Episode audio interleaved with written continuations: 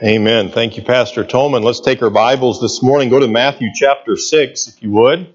Matthew chapter 6. We're going to begin a series that'll last about two months on stewardship over this month and next. Also, tonight we're going to be beginning a series on the life of David.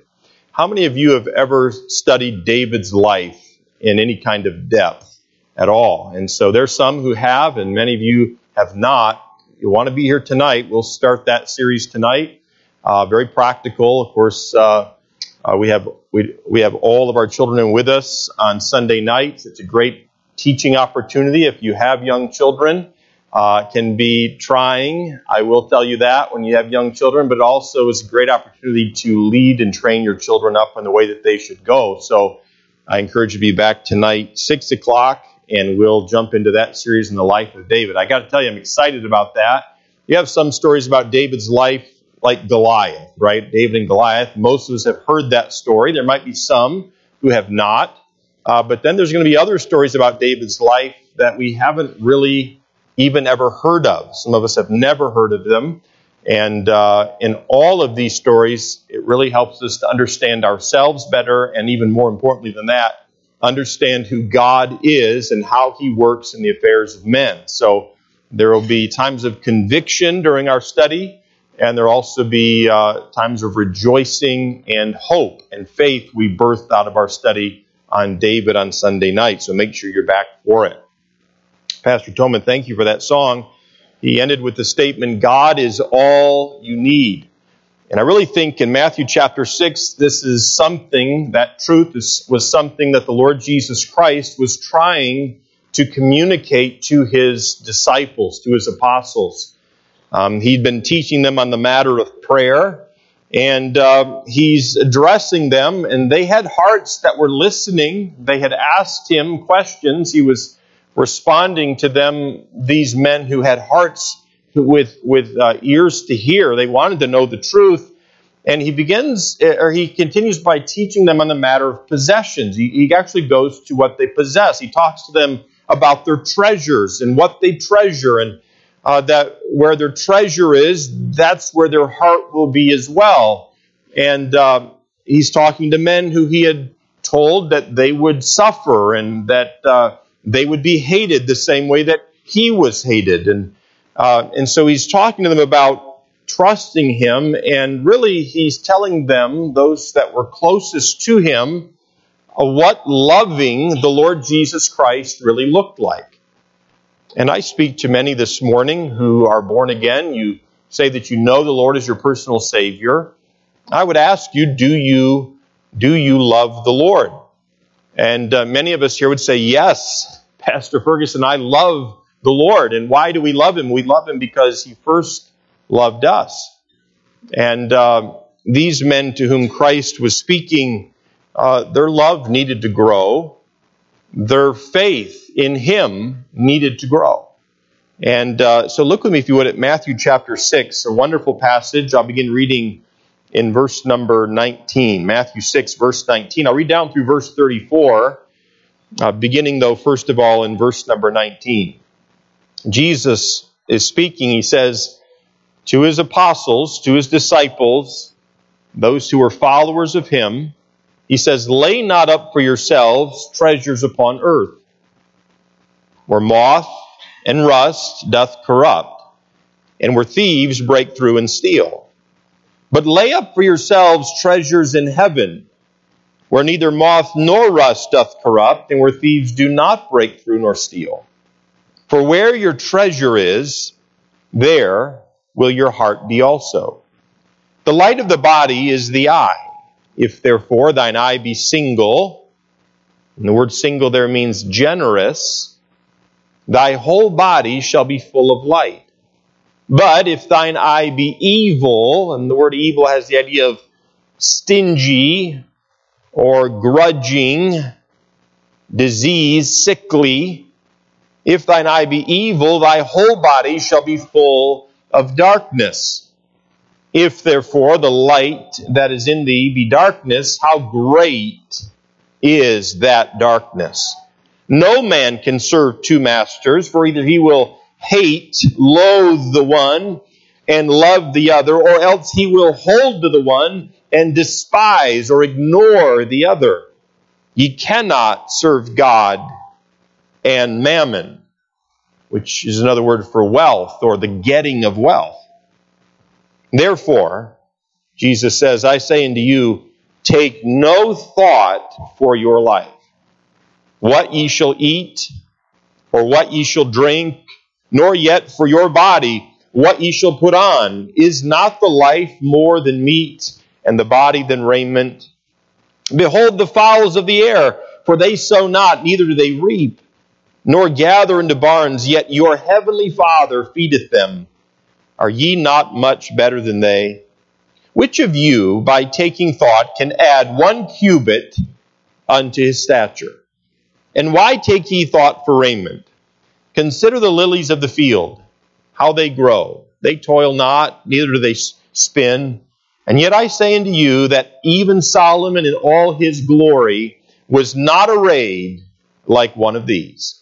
Wherefore, if God so clothe the grass of the field, which is today, or today is, and tomorrow is cast into the oven, shall he not much more clothe you, O ye of little faith? Therefore, take no thought, saying, What shall we eat? Or what shall we drink? Or wherewithal shall we be clothed? For after all these things do the Gentiles seek. They are consumed with it. For your heavenly Father knoweth that ye have need of all these things. But seek ye first the kingdom of God and his righteousness, and all these things shall be added unto you. Take therefore no thought for the morrow, for the morrow shall take thought for the things of itself. Sufficient unto the day is the evil thereof. Let's pray, and then I want to look at this passage with you about um, the truth that God is all that we need. God is all that we need. Do you believe that? Do we believe that? And are we living like that? Let's pray together. Father, I pray that you would teach us by your word this morning. Lord, I pray for conviction. I pray that you'd rebuke us where we need to be rebuked. Uh, Lord, I pray that your Holy Spirit would work mightily in the hearts of each person here. Lord, I am reminded that he, like a dove, will not force his way upon a person um, so, Lord, I pray for receptive hearts, good soil, that the Word of God, the seed of the Word of God, would find good ground in which to germinate and grow and blossom and produce wonderful fruit in the years to come in the hearts of these who are in this room. Father, speak now, I pray, by your power, and I ask these things in Christ's name. Amen. Now, what do you believe about possessions? A man once told me that a pastor should never talk about money um, or preach about it. Um, but what do you believe about possessions? Because our wealth is more than money, wouldn't you agree? Who gave possessions to us? Who gave the stuff that we have to us? Who gave that to us? Did we did we get it ourselves? and, and do the possessions that we have belong to us? I would ask you that. Do you own, do you own the, those possessions? Or are you a steward of those possessions? And what should we do with the things that we have? What, what does God say about finances? What does He say about money? I do think that our bank statements probably are more revealing about what we believe about these questions that I just asked than, than anything else in our lives. They, the statements, our bank statements, reveal to us our priorities. What is important to us. It reveals to us if we trust the Lord or not to differing degrees. So, what does God say about money? Uh, in, it's interesting, Jesus said a lot about it. He talked a lot about it. In fact, 16 out of 38 parables were concerned with how to handle possessions and finances. 16 out of 38. Jesus Christ said more about money than almost any other subject. The Bible offers around 500 verses on prayer, fewer than 500 verses about faith, but more than 2,350 verses about possessions and finances. Isn't that interesting?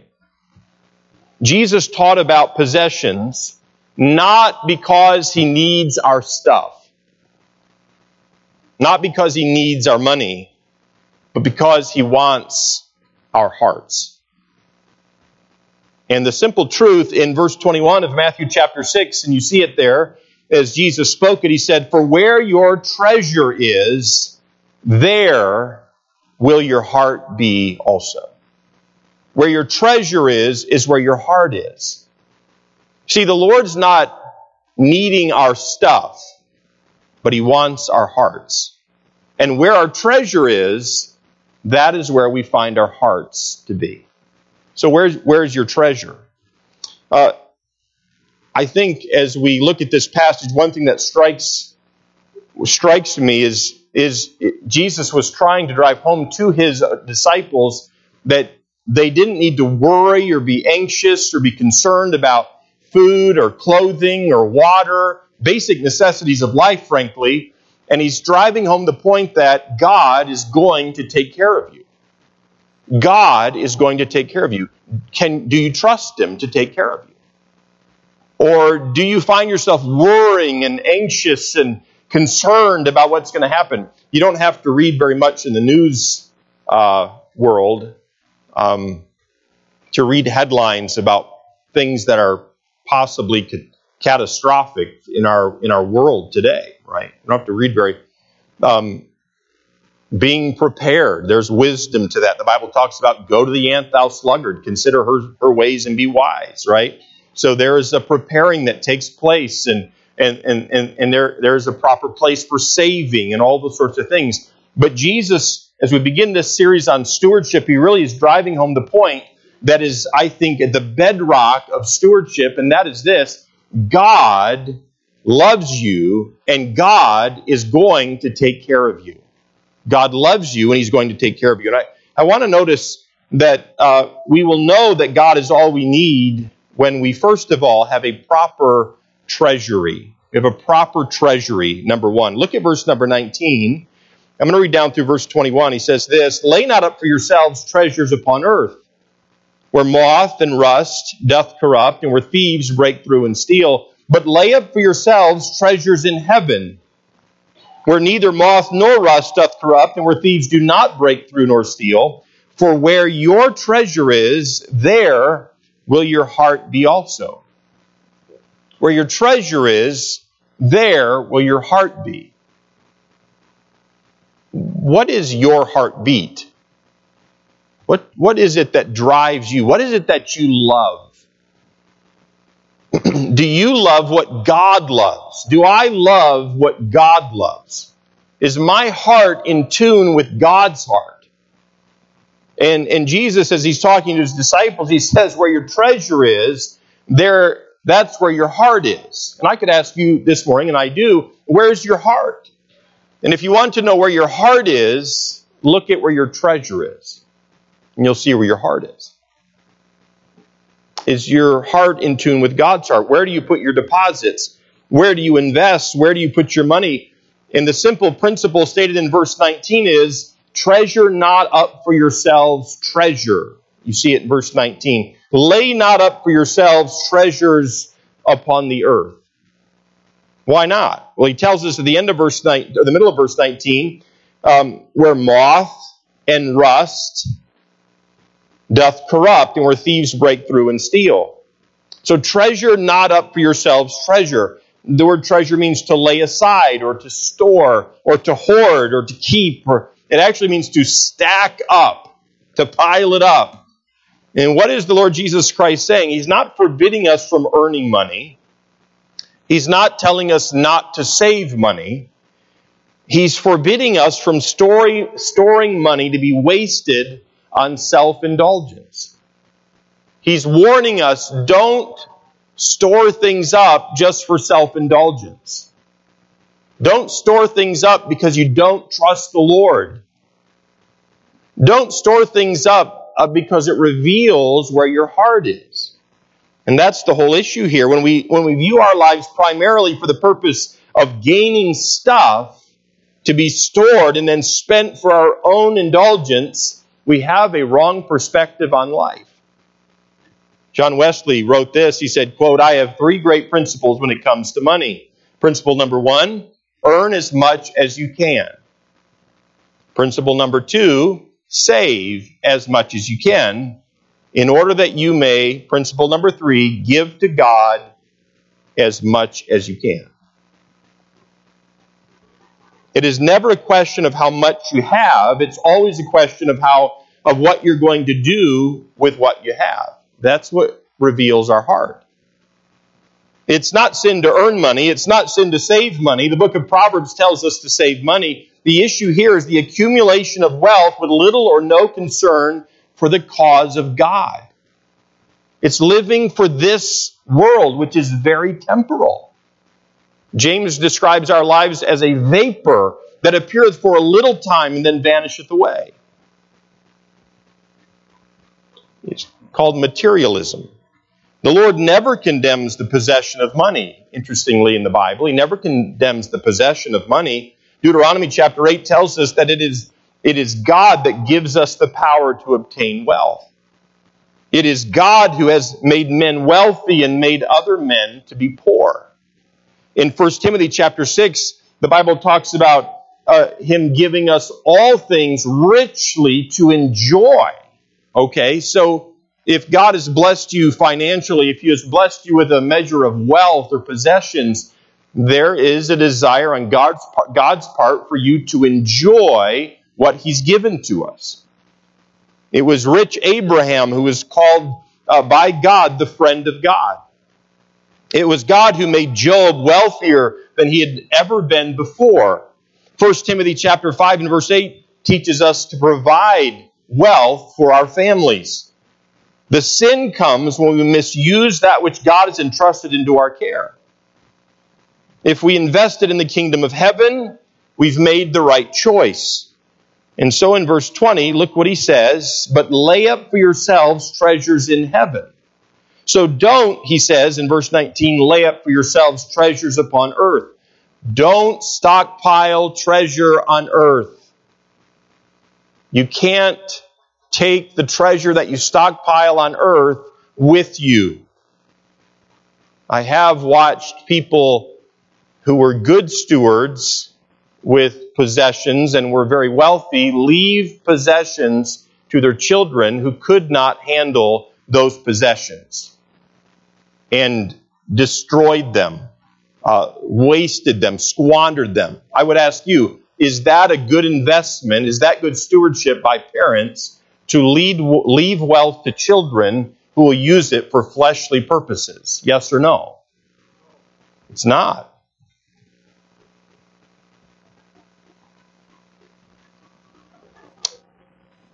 So if we invest in the kingdom of heaven, we've made the right choice. So look again at verse 19. Lay up for yourselves treasures, lay not up for yourselves treasures upon earth. He tells us why. Then verse 20, lay up for yourselves treasures in heaven. So it's possible, according to the Lord Jesus Christ, for us to send treasure on ahead. Do you, do you agree with the Lord on that? So then I would ask us the question are we doing that? And many, many are. You use what you have for the Lord. Uh, you use it with hosp- hospitality, in, in ways of hospitality. Or maybe you use it, uh, maybe you use it uh, to, to give to missions, to further the gospel, or maybe taking the gospel yourself to others, or, or maybe you use it to be an encouragement, a blessing to your brothers and sisters in Christ um, you use you invest in the Lord's work. He says, where neither moth nor rust doth corrupt, and where thieves do not break through nor steal. So he says, lay up for yourselves treasures in heaven. Well, how can I be giving money to God, investing in eternity, and have it reap dividends for me? It's interesting. That's what the Lord says. Lay up for yourselves treasures in heaven. And when we lay up for ourselves treasures on earth, those treasures will remain here. When we lay up for ourselves treasures in heaven, they'll be there to greet us when we arrive. In Luke 16 and verse 9, the Bible says this, And I say unto you, make, Jesus speaking, make yourselves friends of the mammon of unrighteousness, that when ye fail, they may receive you into everlasting habitations. It's a very unusual statement. Christ is saying, take your money, which is basically uh, amoral or non righteous, it's neither righteous nor unrighteous, and use it to make yourselves friends. And the best understanding of that particular passage is simply this invest your money in the souls of men and women who will someday greet you in heaven with thanksgiving when you arrive. You see, here's the principle in short what we keep for ourselves, we lose. And what we give to the Lord and we use for the Lord, we retain for all of eternity. That is the simple principle. Colossians 3 and verse 2 says, Set your affection on things above, not on things on the earth. And so if we lay up treasure on earth, we're going to regret it. In ancient Israel, and as Jesus is speaking to these disciples, he's talking about, uh, in verse number 19, he's talking about their treasures, uh, things that moth and rust can corrupt and where thieves can break through and steal there were three primary treasures or things of value within Israel and ancient Israel, and one was garments, uh, and moths could could eat those away. So you could have all of these costly garments, and you could try to store them and protect them, and and and then oh, the moths maybe or something would come in and and, and destroy them. Uh, grain, your crops, so coming out of your fields were grains and crops, and and he's saying that rust, uh, a rot, um, rats can destroy your crops. They can just absolutely destroy you. You can store it all up, but but but it can be destroyed. You can lose it all. And then um, there was material wealth, uh, like gold and silver and precious stones and those sort of things. There was that kind of wealth. And he talks about thieves. Thieves break through and steal. And there's no way, uh, maybe maybe you're here this morning, you'd say, there's no way that any of I can lose out on any of that. Pastor Ferguson, I have mothballs and um, and I've got rat traps, and uh, Pastor Ferguson, I've got um, I've got uh, I've got cameras all over my house, and nobody can possibly get in to steal my wealth. And uh, but but look at look at verse number uh, 20 1 19 again, he says, uh, Don't lay up for yourselves treasures upon earth. Why? Because moth and rust doth corrupt, where thieves break through and steal. Lay up for yourselves treasures in heaven, where neither moth nor rust doth corrupt, where thieves do not break through and steal. For where your treasure is, there will your heart be also. Again, this is not, Jesus is not talking about the best way to avoid moths or the best, best way to avoid rust or rot and decay in your garments uh, or your, your grain bins. He's not talking about the best way to, to retain your silver and gold and keep thieves away so you can stay wealthy in this world. He's saying you need to, you disciples, you followers of the Lord Jesus Christ, we need to uh, not be consumed with materialism. And he's saying to these disciples, he's saying, I want your hearts. I want your hearts. What Jesus is really saying eh, to them is, I love you. And you're going to know how much I love you, but I want you to love me. And where your treasure is, that is where your heart is. Where your treasure is, is where your love is.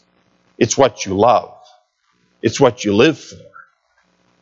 And, and again, I say to you, it's very possible, and, and no one here should say, wow, I know somebody and they have a nice car, they must not love God. That that we're missing the mark if we walk away from here thinking if someone has wealth, they don't love God. It is covetous, by the way, and I can remember years ago, um, a particular man in the Genesee County area. He was not a part of Trinity Baptist Church, but he came by the uh, came by the uh, property one day, and he basically said, "We need to go down to Detroit and this, this is almost a quote, we need to pull the executives out of their offices. We need to take their wealth from them and give it to everybody else. And he was against the 1%. You might remember that mantra from, from maybe eight years ago or something like that, the 1%. And he accused the 1%, the wealthy, of being covetous and greedy. And I remember, and he, he seemed to be kind of a violent man to me, actually. Um, and so, with some uh, care, I said, now, now, uh, I'm just going to repeat to you what you said. You want to go down and physically remove them out of their offices and take what they have, that's stealing. You want what they have. And I said, now I'm not trying to offend you here, but that's covetousness and greed and give it to everybody else. So just because someone has wealth, that's been given to them by God. Okay, we shouldn't look at someone who has wealth and say they don't love God. But I ask all of us who have a different different measures of wealth, different amounts of wealth, and I ask every one of us in this room where our hearts are at. Do are our hearts with the Lord? Do we love God? Or do we love our our our our materialism, our things? So number 1, we have to have a proper treasury. Look at verse number or, or verse number 22. Secondly, we must also have a proper vision. If we're going to know that God is all that we need, if we're going to experience His love in our lives the way He wants to show it to us, if we're going to trust Him as God desires for us to trust Him, we need, to have a proper treasury, number one. Number two, we need to have a proper vision. Look at verse 22. He says, The light of the body is the eye. If therefore thine eye be single, thy whole body shall be full of light. But if thine eye be evil, thy whole body shall be full of darkness. If therefore the light that is in thee be darkness, how great is that darkness? Now, the, he, a couple of things here in those verses, and we might look at that and go, well, what does that have to do with trusting the Lord? What does that have to do with being a disciple and following Christ? What does that have to do with my heart and my treasure and having a heart for the Lord or having a heart for worldly things and material things and not having a heart for the Lord? What, what does this have to do with anything? Well, he's talking about having a proper vision. And just as our eyes, our physical eyes, affect our physical perception, so too, where we fix our hearts determines our spiritual perception. A young person who is in love with this world and the things of this world, in this world, maybe being popular or cool or having stuff, and that's what they that's what they they're focused on. That's what they want. That's what they long for. Um, I'm going to go to college. I'm going to make a lot of money. I want to have this kind of a house. I'm going to have these vehicles. That's their that's their goal. That young person is going to also suffer from spiritual blindness. That's what he's saying. And it's not just for young people. It's for adults as well. When we are consumed with materialism, uh, we lose our spiritual perception. We can't see. We, we can't see. Uh, so seeing, uh, seeing eye floods the body with light. The heart that is set on godly things is lighted. It is, it is lit with spiritual sight. Blind eyes bring darkness. An earthly perspective on an, an earthly vision that is selfish and indulgent plunges one into spiritual darkness. And the point is this if our focus is continually on money and on accumulating things and on materialism and on self indulgence, maybe even on our own comforts and our own successes, we will be blind to spiritual realities. Like there's a heaven, like there's more to life than living for the now. See, and I think we can understand this. This is not too far off from what we go through on a, a weekly basis. Do I want to please the Lord? Do I want to do what He says? Or do I want to do what feels good to me? Do I want to do what I want to do right now? Um, do I want to trust the Lord? Lay up for yourselves treasure in heaven. Don't lay up for yourselves treasure on earth. Where your treasure is, that do I believe the Lord? Are these words of the Lord Jesus Christ foreign to me? Are they offensive to me? Or do I hear them and say, that's true? That is completely true. You see, when we don't have a proper vision, um, it's because our treasure is in the wrong place. We're not treasuring spiritual things, we're treasuring earthly things. In verse 23, the latter part, it states that this is a severe darkness. Greedy people become blind to spiritual realities. They can't see spiritual truth. They can't see the joy of spiritual investment. Their focus is really on the wrong things, and therefore they become blind. This morning, I was on the way to the, the church building to meet with the pastors, and one of my children was riding with me.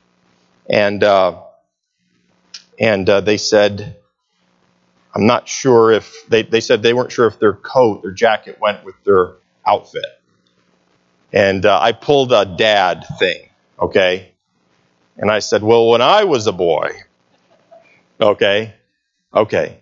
So when I was a boy, and, you know, I mean, we didn't have, don't we have, isn't it amazing the access we have to clothing now?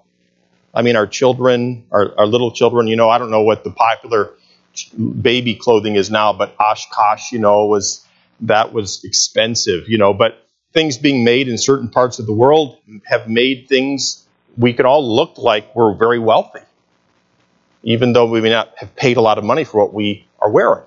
But it looks wealthy. We all can wear these things that have that have this appearance of wealth. Um, you know, as a parent, I have a desire. I want to give to my children the very best. I want them to have the best of everything. I want them to be designer this and cool that and uh, all these things, you know, uh, this kind of bicycle or maybe a vehicle, this kind of a vehicle, things like that. But there's a danger to training our children up to be in love with materialism. There's a danger. This is the culture of our world. If you're going to stay up with the Joneses, then you need to wear these things. You need to have this. You need to drive that. You need to have those kind of sunglasses. You need to have a status symbol, and, and there's a whole world that's caught up in this idolatry of self, self worship, that self exaltation, that I'm going to have all these things, and that puts me on the top of the heap.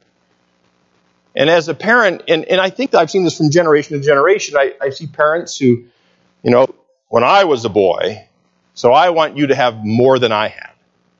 And then the next generation says, well, when I was a boy, but I want you to have more than I had. And this just keeps going. It just keeps getting more and more. And, and, and the, the danger is this that Jesus is talking about this in this particular passage. He's saying, if you're in love with material things, if you don't have a generosity towards spiritual things, if you're not investing in eternity, why would we do that? We'd only do that if we believe it's worth investing in.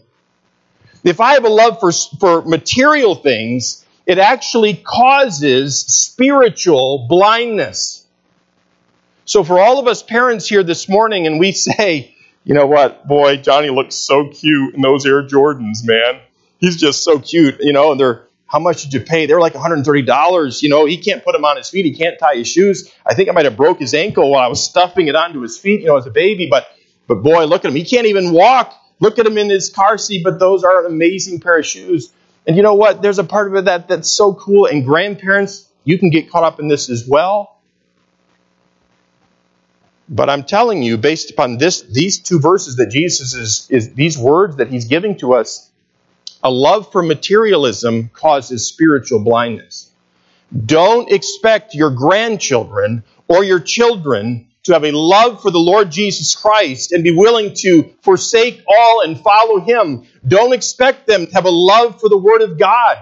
Don't expect them to sit and to hear the Word of God and be amazed by the Word of God and love the Word of God when we have trained our children to value material things. There's a danger. So now, don't go home and you and your wife go up into your child's room and start hauling stuff out, you know, and make them wear burlap sacks and look poor. That's not what I'm saying. But be careful not to lead your children to love material things. By the way, not all of us have a tendency to love, I should say it this way we have a tendency to love different material things. One person, it's clothes. I mean, it's all about clothes. Another person, it's all about food. Uh, uh, the person, the one person, it's all one person, it's all about clothes, and the other person, you know, uh, they don't care. They'll walk around with holes in their shoes. They don't care. Their toes sticking out. They just don't care at all. You know, and the other person's like, I can't believe you'd wear that out in public. But for, for the, that individual, it's not about clothes to them. So their materialism is going to be somewhere else. Okay, that they're that they're after. Look again at verse number 23 and verse 22. He says, The light of the body is the eye. If thine, if therefore thine eye be single. And that word single means generous. Thy whole body shall be full of light. Now, these are not my words. are you a generous person? Are you a giving person? Jesus says there's a connection, a supernatural connection between your your generosity, your giving, by the way, that's a that's a godly characteristic. He gave his son for us. He wasn't stingy, he didn't hold back. What about us? Are we followers of the Lord? Are we followers of Christ? Are we giving or are we holding back? He says if you're holding back, if you're stingy in your giving, it's going to cause spiritual blindness. Why would we hold back? Because we're in love with material things, because we want to buy more things for us. Myself, I want I want this, I want that. I don't have anything to give because I'm too busy giving to myself. And when we're too busy giving to ourselves, it causes spiritual blindness. Look at the next verse in verse 23. But if thine eye be evil, so you have generous, single means generous, and then, but if thine eye be evil, grudging, stingy, thy whole body shall be full of darkness. And then again at the end of verse 23 says, If therefore the light that is in thee be darkness, how great is that darkness? I got to tell you, this is a concern for me as a parent, as a dad. And maybe some of you in this room, you have children and they're not walking with the Lord and there's spiritual darkness. They do not. You can talk to them about spiritual things and they're like, Oh, yeah, yeah, thanks, Mom. Thanks, Dad. It's nice talking to you. Yeah, okay. You know, lay up, lay up for yourselves treasures in heaven. Yeah, whatever. I'm going to live for today. The spiritual darkness is great. They cannot see. They cannot see. And, and to such a degree, in some cases, that they are on their way to hell for all of eternity. They cannot see the light they cannot see the light. So Jesus, as he's talking to his, to his apostles and these disciples, he's saying, You're going to know that God is all that you need as you have a proper treasury, as you have a proper vision. And then, thirdly, as we have a proper allegiance. As we have a proper allegiance. Look at verse 24. He says, No man can serve two masters, for either he will hate the one, he'll loathe the one and love the other, or else he will hold to the one and despise, ignore the other. Ye cannot serve God and mammon. So, this too we see in our society. This too we've seen in our own lives, maybe. Maybe loathing God. Or doesn't seem quite as bad as loathing Him, but ignoring Him. Ignoring Him. Uh, I know the Bible, I've heard that too, but that's not where we're at right now. So where we can't do that, you know. And, and Jesus is saying you need to have a proper allegiance. He's saying be loyal to the Lord. We can't serve God and serve stuff at the same time. It's impossible. To love money eliminates a love for God. To love things eliminates the love for God. You can't serve both. You can't love both. On the other hand, to love the Lord our God with our heart and our soul and our mind and our strength is to set aside the love of things.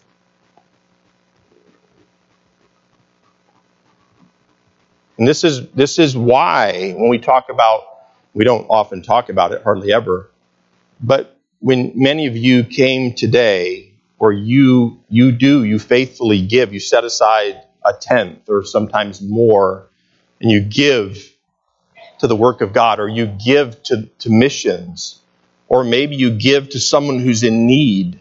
You see a need and you meet a need. And to do that, it cost you something. You couldn't buy something else that you wanted.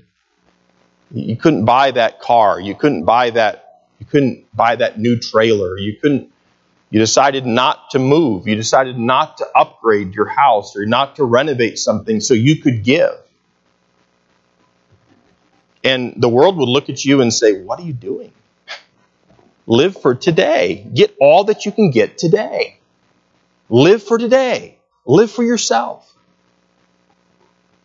But it really is an exercise in faith. And so Jesus is saying you, you, need to have a proper allegiance. Do you love God or do you love possessions? And that is the question. No one here should feel guilty, and that's not my goal. I don't want anybody here going, oh no, did he see what I bought? Oh no.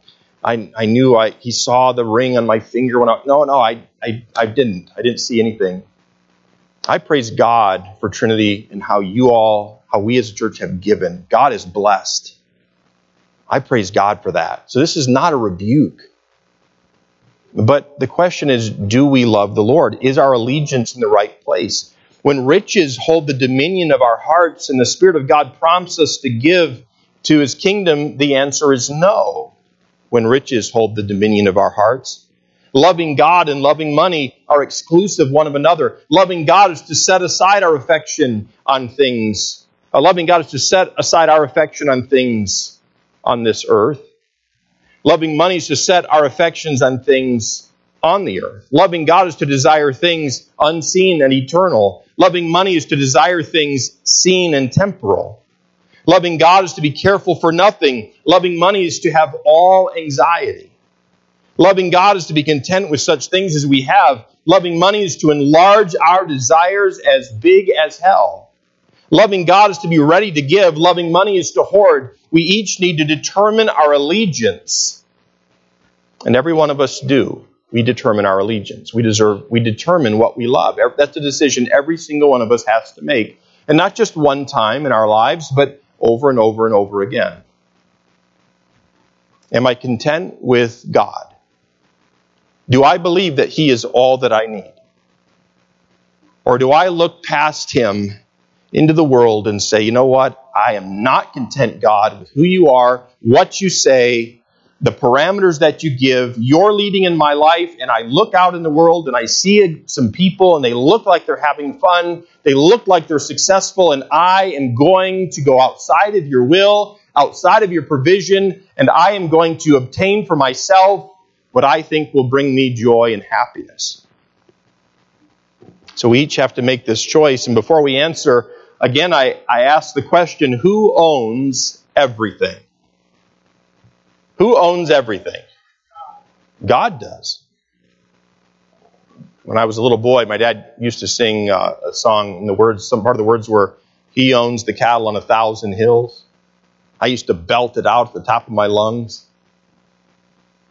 The wealth in every land. God owns everything. Psalm 24 and verse 1 says that everything belongs to God. He says it this way The earth is the Lord's the earth, everything. The earth is the Lord's, and the fullness thereof, the world, and they that dwell therein. Everything in the world belongs to God. Now, not only does God own everything, but He controls everything. In 1 Chronicles 29 and verse 11, the Bible says, Thine, O Lord, is the greatness and the power and the glory and the victory and the majesty, for all that is in the heaven and in the earth is thine. Thine is the kingdom, O Lord, and thou art exalted as head above all. Listen to this in verse 12. He says, Both riches and honor come of thee, and thou reignest over all. And in thine hand is power and might and in thine hand it is to make great and to give strength unto all. You see, God makes rich and God makes poor. Have you ever wondered, I wonder, I wonder how, why is it that he, why is it that that man or that woman has the ability to do that with money? I mean, I don't know how they do that. Why is it that they got to be wealthy and I, I didn't? Maybe you felt like that before. Careful of that 1% syndrome of covetousness and idolatry. But the truth is, that person who may have more than you financially or more than you in possessions, you also have possessions and wealth yourself that God has given to you. And God tells both of us the same thing those who may be wealthier and those who may be poorer. He says, Where your treasure is, there is that's where your heart is. Don't lay up treasures on the earth where moth and rust doth corrupt and where thieves break through and steal, but, but, but lay up for yourselves treasures in heaven. Lay up for yourselves treasures in heaven. And so if God owns everything and He controls everything, then God provides everything. And absolutely everything that we have is given to us by God. There is nothing that we possess, even the most mundane things of life, that God has not allowed us or God has given to us, we do not possess them. We are simply stewards of it. And it would make sense for us to be loyal to Him and His kingdom. Look at verse 24. He says, No man can serve two masters.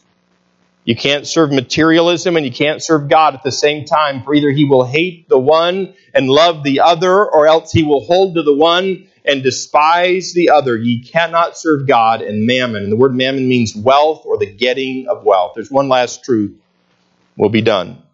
Number one, have a proper treasury. Number two, have a proper vision. Number three, have a proper allegiance. Number four, have a proper confidence. Confidence. We will know that God is all that we need when we have a proper treasury, proper vision, proper allegiance, and proper confidence. And what Jesus is saying now in verse, verses 25 and following is trust the Lord. Trust that God is going to provide. Maybe you've been buying some extra food. Maybe you've bought some food that lasts 25 years, guaranteed. That's okay. I have no problem with that. Maybe you've bought other things. You've, you've, you've looked at the landscape of the world and you've said, Ooh, this is not the same world that I grew up in 30 years ago or 50 years ago. Hmm. And, and there's anxiety, maybe, there's fear. Those things can be sin for sure. But again, I think there's wisdom in being prepared. Jesus speaks to this. These men who he's going to, going to tell them that they hated me, they're going to hate you too. All of these, these apostles outside of John, we believe, were martyred, put to death for their faith. Many of them imprisoned, beaten, ridiculed, mocked. How should they prepare for that? Well, he, he speaks to them. He says, Trust the Lord to provide for you. You see, not only the right treasury and, the, and vision and right allegiance is necessary, but also the right confidence. And this is built on who God is. And, and, and some of us live lives of anxiety. We're afraid. I think that's intentional, by the way. God doesn't want us to live in fear. Well, what if, what if I lose this? What if I lose that? What, what, how, what am I going to do to willing to, to keep this? How am I going to keep my stuff? You do know that other believers in other parts of the world don't have hardly any of what we have, right? Americans, I think we are prone to materialism. And he's saying, I don't want you to worry. In fact, three times in these verses, Jesus restates that we're not to be anxious. We're not to be living in worry. Look at verse number 25, the beginning part. He says it this way Therefore, I say unto you, take no thought for your life. That's easier to say than done. Take no thought for your life. Don't worry about your life. He's not saying don't think, uh, like, don't have thoughts. He's saying don't worry about your life. Look at verse number 31, the beginning part. He says, this, he says it this way Therefore, take no thought. Look at the end of verse number 34, or the beginning of verse 34. He says this Take therefore no thought for the morrow. Three times Jesus tells these people not to be anxious. And we get the clear impression that they were anxious. They were totally anxious. They were completely anxious. They were concerned. They were, what are we going to do about this? And what are we going to do about that? And I don't know, what if this happens? And what if that happens? And, and he says, don't be anxious for your physical life. And the context is, I want you to give. He's going to ask most of them to give their lives. Many of us, maybe none of us, will be asked to give our lives. Jesus Christ was asked to give his life. The apostles, outside of John, were asked to give their lives. And he's saying, I don't want you to be living in anxiety, continually worrying about your life, your physical life. I want you to give. And, and now it's not a question of giving away what you need to live. It, it's the stockpiling mentality that says, I'm amassing my fortune to cover all of my bases just in case. Can I ask you this?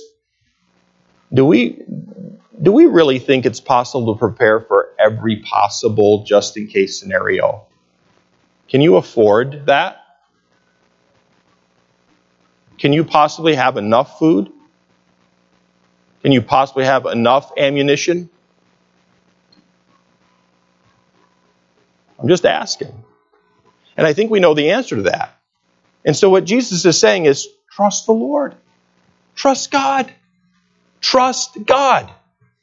You see, the disciples were never going to be able to serve him and do his will if they weren't willing to trust him. Our Lord is saying, since heavenly treasure fully satisfies, and sets the heart in a right place. And since generous giving brings mental and moral and spiritual vision and clarity, since allegiance to the Lord puts us under his loving authority and care, we can have confidence and not worry about our physical lives. Even the basic necessities of life are in God's control. And Jesus says, You shouldn't worry about your lives. Let me show you why. Look at verse 25. He says, Therefore I say unto you, take no thought for your life, what ye shall eat, or what you shall drink, nor yet for your body what you shall put on. Is not the life more than meat, and the body than raiment? This is so hard to understand because we're so caught up in making sure that we don't go without. And Jesus illustrates it in verse 26. The truth he's teaching in verse 25, he illustrates in verse 26. He says, Behold, look and see the fowls of the air, for they sow not, neither do they reap, nor gather into barns, yet your heavenly Father feedeth them. Are ye not much better than they? God cares for you more than he does the birds, is what he says. I'm remembering that song, His Eye is on the Sparrow, and I know he watches me. And now, this is not an excuse for idleness. This is not an excuse for laziness. Birds do their work.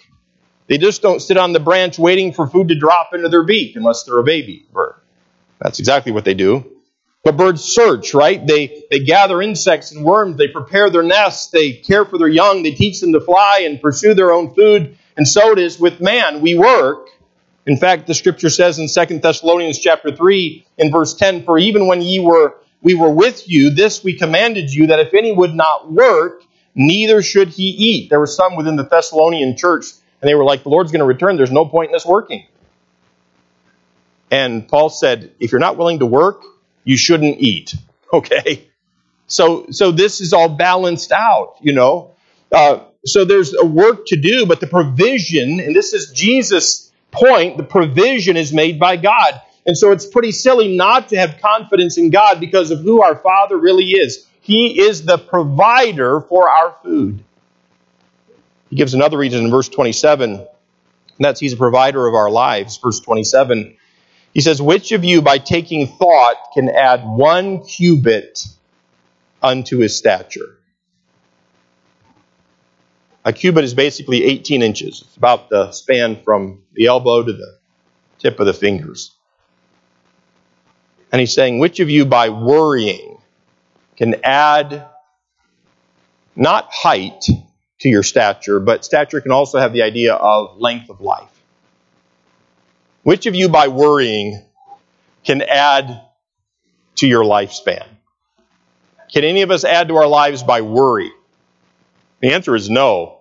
Um, much has been said about this. The Mayo Clinic says it affects worry affects circulation, the heart rate, the glands, the nervous system. End quote. Charles Mayo said this, quote, I have never known of a man to die of overwork, but many die of worry, end quote. You can worry yourself to death, but you will not add to your life. You will not add to your life. It is not of God for you and for me to be caught up in worry and anxiety. Well, what if this happens? What, what about that? What, what if the Chinese? What if what are the Russians doing? Who's really right or wrong? You know, what are we going to do for food? What will I do in this circumstance? God has been caring for his people throughout all of human history. He owns it all. He gives more to some than he gives to others. He gives protection. Uh, he he provides food. He provides clothing. And, and even in America, the land of great wealth and prosperity and liberties for most of our history, it is not we who have obtained these things for ourselves. It is not we who have arrayed ourselves so magnificently and so beautifully so we can pat ourselves in the back and say, wow, we are amazing people. It is God who has given. It is God who has provided. And it is God who feeds us, the provider of our food, verse 25. And then verse 27, Jesus saying, He is the provider of your lives. He gave you life, and someday He will take that life away. He will choose when that will happen, and it is in God's hands. And nobody can take it without His giving the go ahead. Verse 28, He tells us that He's the provider of our clothing. Look at verse 28. And why take ye thought for raiment? Why are you so worried about what you're wearing? Consider the lilies of the field, how they grow. They toil not, neither do they spin. And yet I say unto you that even Solomon in all his glory was not arrayed like one of these. Solomon, wealthy, wealthy king, the wisest man that ever lived. People came to his kingdom, other, other dignitaries came to his kingdom to be, to be impressed by his wealth. And Jesus says, the best of his clothing cannot compare with the way God has arrayed the flowers. It can't compare. Trust God's wisdom. Trust his, his design. Look at verse 30. Wherefore, if God so clothed the grass of the field, which today is and tomorrow is cast into the oven, shall he not much more clothe ye uh, you, O ye of little faith? And then he finishes it out in verse 31 Therefore take no thought, saying, What shall we eat? Or what shall we drink? Or wherewithal shall we be clothed? For after all these things do the Gentiles seek. This is the way the unsaved world thinks. They, they, they live like there is no God. We have to provide for ourselves, we have to care for ourselves. There is no God. That's how they live. For your heavenly Father, the one who knows you and knows your needs intimately. Uh, your Father knoweth that ye have need of all these things. So he says, What should we focus on? Verse 33 Seek ye first the kingdom of God and his righteousness, and all these things shall be added unto you. What, what I going to do in this situation? What am I going to do in that situation? I don't know. I don't know what I'll do. But Jesus says, Christ says, Seek ye first the kingdom of God.